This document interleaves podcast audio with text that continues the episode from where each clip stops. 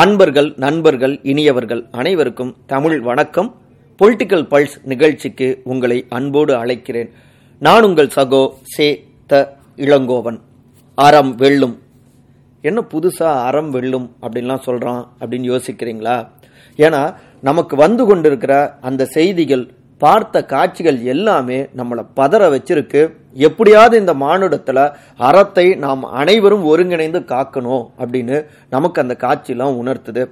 இன்னும் சொல்லணும்னா புரியுற மாதிரி சொல்லணும்னா நம்மள பல பேர் விடுதலை திரைப்படத்தை நம்ம பார்த்துருந்துருப்போம். அதில் இடம் பிடிச்சிருக்கிற காட்சிகள்லாம் கூட்டு பாலியல் வன்கொடுமை காட்சிகள்லாம் பார்த்தோன்னே பதற வச்சது இல்லையா? இப்படிலாமா நடக்குமா? அப்படின்னு நம்மலாம் பதறணும் இல்லையா? ஆனால் உண்மையிலேயே தமிழ்நாட்டில் முன்பொரு காலத்தில் அது நடந்திருக்கு. பழைய ஆட்கள்கிட்ட கேட்குறப்ப ஆமாப்பா அந்த கொடூரம்லாம் இனிமேல் யாருக்கும் நடக்கக்கூடாது அப்படின்னு இப்பவும் அவங்கெல்லாம் சொல்லி நம்ம கேட்டிருக்கோம். ஆனா இப்ப நாமளே கண்ணார அத்தனை காட்சிகளையும் பார்க்கிற மாதிரியான ஒரு மோசமான சூழலும் ஏற்பட்டிருக்கு. அந்த வீடியோவை பார்த்த பலருக்குமே ஈர குலையே நடுநடுங்கி போயிருக்குங்க. ஜூலை இருபதாம் தேதி அதிகாலையில் பலருமே அந்த வீடியோவை பார்த்தாங்க. இப்படி ஒரு ஷாக் கொடுக்குற மாதிரி இந்த காலை தொடங்குமா அப்படின்னு யாருமே நினைச்சு பார்த்துருக்க மாட்டாங்க. ரெண்டு பெண்கள் அவங்க முழுமையாக நிர்வாணமாக்கப்பட்டு அவங்கள ஒரு கும்பல் தர தர தர தரன்னு அப்படியே இழுத்துட்டு வராங்க. அவங்க கதறாங்க கெஞ்சுறாங்க விட்டுருங்கனாங்கிறாங்க. ஆனால் எதை பற்றியும் கவலைப்படாமல் ஆர்ப்பரிச்சுக்கிட்டு ஆறாவரம் செஞ்சுக்கிட்டு மிக மோசமான கொடூர தன்மையோடு கொடூரமான ஒரு மனநிலையோடு அவங்களுக்கு இழுத்துட்டு வந்து அவங்களுடைய உடல் பாகங்கள் எல்லாவற்றையுமே மோசமாக தீண்டி பாலியல் ரீதியாக துன்புறுத்தியிருக்காங்க. அதன் பிற்பாடு வரக்கூடிய செய்திகள்லாம் பார்த்தோம்னா கூட்டு பாலியல் வன்கொடுமையும் அவர்கள் மீது நிகழ்த்தப்பட்டிருக்கு. மிக மோசமான கொடூரங்கள் நிகழ்த்தியிருக்காங்க அப்படின்னு செய்திகள் வருது. எங்க இது மாதிரி நடந்திருக்கு? எப்ப நடந்தது? அப்படின்னு விசாரிச்சோம்னா கடந்த மே நான்காம் தேதி மணிப்பூர் மாநிலத்தில் தான் இப்படியான ஒரு சம்பவம் நடந்திருக்கு. அந்த வீடியோ தான் தற்போது வெளியாகியிருக்கு அப்படின்னு தகவல் வருதுங்க. பி பைனோம் அப்படிங்கிற ஒரு கிராமத்தில் தான் இப்படியான கொடூரம் நிகழ்ந்திருக்கு. சரி ஏன் இப்படியாக கொடூரம் நிகழ்ந்தது? என்ன பின்னணி அப்படின்னு பார்த்தோம்னா பாதிக்கப்பட்ட இந்த இரண்டு பெண்களுமே குக்கி இனத்தை சார்ந்தவங்க. மணிப்பூர் மாநிலத்தில் பார்த்தோம்னா அடர்த்தியாக குக்கி பழங்குடி இன மக்கள் இருந்துட்டு இருக்காங்க. அதே மணிப்பூர்ல மெய்டி இனத்தினரும் இருக்காங்க. மெய்டி இனத்தினரை பொறுத்த வரைக்கும் பெரும்பான்மையா இருக்காங்க. அவங்க செல்வாக்கு மிக்கவர்களாக அரசியல்ல அதிகாரிகள் வட்டாரத்துல அது மட்டும் இல்லாம கொஞ்சம் பொருளாதாரத்திலும் செல்வாக்கானவர்கள். அவங்க எங்களையும் பழங்குடி பிரிவுல சேர்க்கணும் அப்படின்னு கோரிக்கை வச்சிட்டு இருந்தாங்க. ஆனா அவங்க ஆல்ரெடி வளர்ந்த பிரிவா இருக்காங்க. நாங்க தான் உண்மையான பழங்குடிகள். இந்த மழையும் இந்த இயற்கையும் எங்களுக்கு தான் சொந்தம். எங்க கிட்ட இருந்து எங்களுடைய உரிமைகளை பறிக்காதீர்கள். யாருக்கும் பங்கு கொடுக்காதீர்கள். அப்படின்னு அற வழியில கடந்த மே மூணாம் தேதி குக்கி இன மக்கள் போராட்டத்துல ஈடுபடுறாங்க. அமைதி வழி போராட்டம்ங்க பேரணிங்க. அங்கதான் திடீர்னு ஒரு வன்முறை வெடித்து பிற்பாடு அது கலவரமா மாறி கிட்டத்தட்ட எழுபத்தெட்டு நாட்களாக மணிப்பூரே பத்தி எரிஞ்சுக்கிட்டு இருக்கு. மெய்ட்டின மக்களுக்கும் குக்கி இன மக்களுக்கும் மிகப்பெரிய அளவுல மோதல்கள் நடந்துட்டு இருக்கு இது வரைக்குமே பார்த்தோம்னா கிட்டத்தட்ட நூத்தி நாற்பதுக்கும் மேற்பட்டவர்கள் இந்த வன்முறையால உயிரிழந்திருக்காங்க. பல்லாயிரக்கணக்கானோர் படுகாயம் அடைஞ்சிருக்காங்க சொந்த நாட்டுக்குள்ளாரிய சொந்த மாநிலத்தை விட்டு ஏதிலிகளாக அதாவது அகதிகள்னு சொல்லுவோம் இல்லையா? அப்படியாக பிற மாநிலத்துக்கு உசுரை காப்பாத்தினா போதும்பா சாமி அப்படின்னு பலருமே இன்னொரு மாநிலத்துக்கு பதறி போய்கிட்டே இருக்காங்க. இவை எல்லாமே நம்முடைய இந்தியாவில் தாங்க நடந்திருக்கு. இந்த கொடூரங்களுடைய உச்சமாக தான் தற்போது இந்த வீடியோவும் வெளியாகி இருக்கு இதுல தேசிய அளவில் இருக்கக்கூடிய சர்வதேச அளவில் இருக்கக்கூடிய செய்தி நிறுவனங்கள் அவங்க மூலமாக வரக்கூடிய செய்திகள் அப்படின்னு பார்த்தோம்னா அந்த பாதிக்கப்பட்ட பெண்கள் அவங்களுடைய குடும்பத்தினர்கிட்ட பேசியிருக்காங்க. பார்த்தோம்னா அங்க மெய்த்தி இனத்தை சார்ந்தவங்க கும்பலாக வந்தாங்க. எங்களை திடுதுப்புன்னு வலுக்கட்டமாக இழுத்துட்டு போனாங்க. நாங்களாம் வேணா வேணான்னு கதறோம். ஆனாலும் கேட்காம எங்களை இழுத்துட்டு போய் எங்களுடைய ஆடைகளை களைய சொன்னாங்க. ட்ரெஸ்ஸை கழட்டினா மோசமாக நடந்து பொண்ணு அட்டாக் பண்ணாங்க. தவிர்க்க முடியாமல் ஆடைகள்லாம் வந்துட்டு கலட்டிய உடனே மிக மூர்க்கமாக கொடூரங்களை நிகழ்த்தினாங்க. அங்கே பார்த்தோம்னா காவல்துறையினரும் அந்த பக்கத்துலாம் இருந்தாங்க. ஆனால் யாருமே எதையும் வந்துட்டு தடுக்க கிடையாது தட்டி கேட்க கிடையாது. அதன் பிற்பாடு தான் எங்களை அதாவது சொல்றதுக்கே கூச்சமா இருக்குங்க. அந்த மாதிரி எங்களை மிக மோசமாக பாலியல் ரீதியாக வன்கொடுமை செஞ்சாங்க அப்படின்லாம் அங்கே அந்த காட்சிகளை பார்த்தவர்கள் வந்துட்டு தகவல் சொன்னதா ஆங்கில நாளிதழ்கள்லாம் வந்துட்டு செய்திகள் வந்த வண்ணம் இருக்குங்க. அதில் இன்னும் பலருக்கு இப்படியான பாலியல் துன்புறுத்தல்கள்லாம் ஆகியிருக்கு.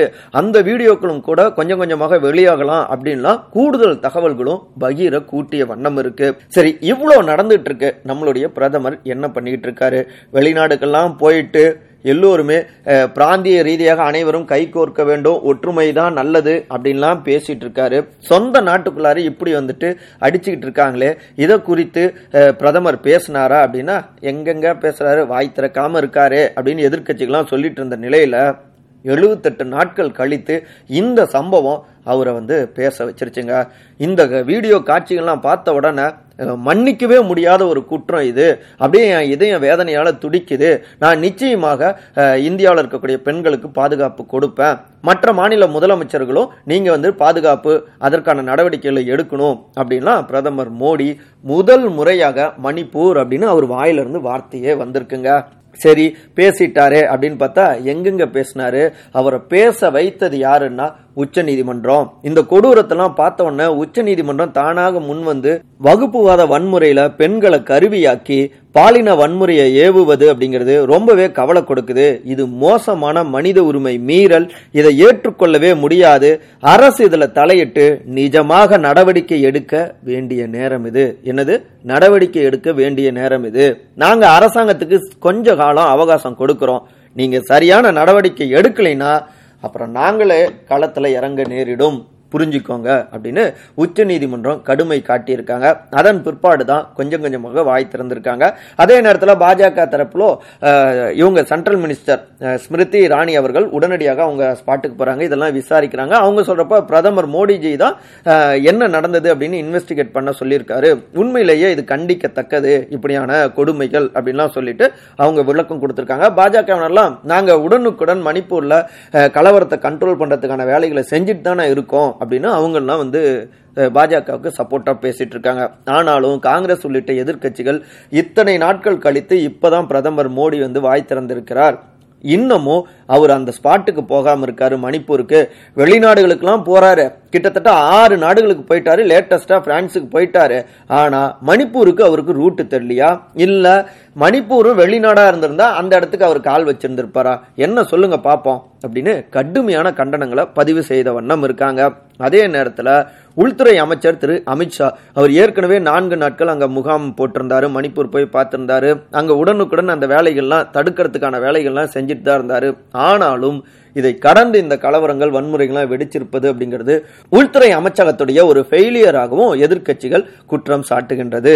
தற்போது பார்த்தோம்னா மணிப்பூருடைய இந்த கலவரம் வன்முறை இவை எல்லாவற்றுக்கும் எதிராக ஐரோப்பிய ஒன்றிய நாடாளுமன்றத்தில் கண்டன தீர்மானமும் இயற்றப்பட்டிருக்கு. அதே நேரத்தில் நம்முடைய இந்திய வெளியுறவுத்துறையோ இது வந்து எங்களுடைய நாட்டுடைய பிரச்சனைகளை நீங்க தலையிடுவது சரியில்லை. இது காலனிய மனோநிலையை தான் பிரதிபலிக்குது அப்படின்னு அப்படிதான் நாங்க பார்க்குறோம் அப்படின்னு இந்திய வெளியுறவுத்துறையும் பதில் கொடுத்திருக்காங்க.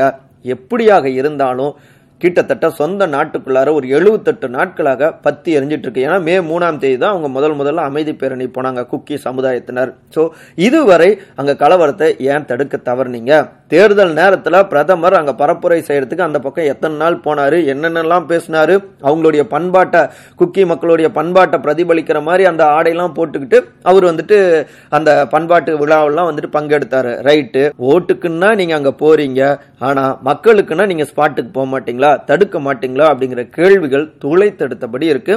இந்த நிலையில தான் மழைக்கால கூட்டத்தொடர் நாடாளுமன்றம் இன்றைக்கு ஜூலை இருபதாம் தேதி தொடங்கினது. ஆனா அங்கேயும் எதிர்க்கட்சிகள் இந்த விவகாரத்தை மணிப்பூர் விவகாரத்தை கையில் எடுத்ததால ஒத்தி வைக்கப்பட்டு கொண்டே இருந்த அவை கடைசியா நாளை பதினோரு மணி காலை பதினோரு மணி வரை ஜூலை இருபத்தி ஒன்னாம் தேதி இரண்டு அவைகளும் ஒத்தி வைக்கப்படுகிறது அப்படின்னு அறிவிச்சிருக்காங்க. இங்க நம்முடைய தமிழ்நாடு முதலமைச்சரான திரு மு க ஸ்டாலின் அவருமே எங்க அந்த வீடியோலாம் பார்த்துட்டு பதறிட்டாங்க. என் இதயமே உடஞ்சி போச்சு. இவங்களுக்குலாம் மனசாட்சியே இல்லையா அப்படின்னு கேள்விகளை முன்வைக்கிறார். உண்மைதாங்க. பார்த்த எல்லோருமே கேட்கறது எங்கெங்க போணுச்சு உங்களுடைய மனசாட்சி? அப்படிங்கிற கேள்விதான். அதை விட ஒட்டுமொத்தமாக நூற்றி முப்பது கோடிக்கும் மேற்பட்ட இந்திய மக்களுடைய பிரதிநிதியாக அவங்களுடைய பிரச்சனைகளை தீர்க்கக்கூடிய ஒருவராகத்தான் உங்களை பிரதமராக தேர்வு செஞ்சாங்க. அப்படிப்பட்ட பிரதமர் எத்தனையோ வெளிநாட்டுக்கு போயிட்டு நம்ம இந்தியாவுக்காக வளர்ச்சிக்காகலாம் பேசியிருக்காரு. Right okay. சொந்த நாட்டுக்குள்ளார பிரச்சனையை தீர்க்க ஏன் தீவிரம் காட்டவில்லை? உண்மையிலேயே இந்த பிரச்சனைகள்ல உண்மையிலேயே இந்த பிரச்சனைகளின் போது மௌனமாக இருந்தது மிகப்பெரிய வருத்தம் கொடுக்குது. அதை விட இதுவரை அங்க கால் வைக்காம இருப்பது இன்னும் இன்னும் வேதனையை அதிகரிக்குது. ஒரு முறை பிரதமர் மோடி தெரிவிச்சிருந்தாரு நான் வந்து ஒரு வாட்ச்மேன் மக்களை காக்கக்கூடிய ஒருத்தர் காவலாளி அப்படின்லாம் சொன்னாரு. இப்படித்தான் காவலாளி கண்மூடி இருக்கலாமா? காவலாளி என்பவர் உண்மையிலேயே மக்களை பிரச்சனைகளிலிருந்து காக்க வேண்டும். இந்த குரல்கள் ஒட்டுமொத்தமான பொதுமக்கள்கிட்ட இருந்தோ அரசாங்கத்தை நோக்கி எழுந்த வண்ணம் இருக்கு. பார்ப்போம் அடுத்த கட்டமாக அங்க அமைதி திரும்ப நடவடிக்கை எடுக்கிறாங்களா இல்லையான்னு அறம் வெல்ல வேண்டும். நன்றி வணக்கம்.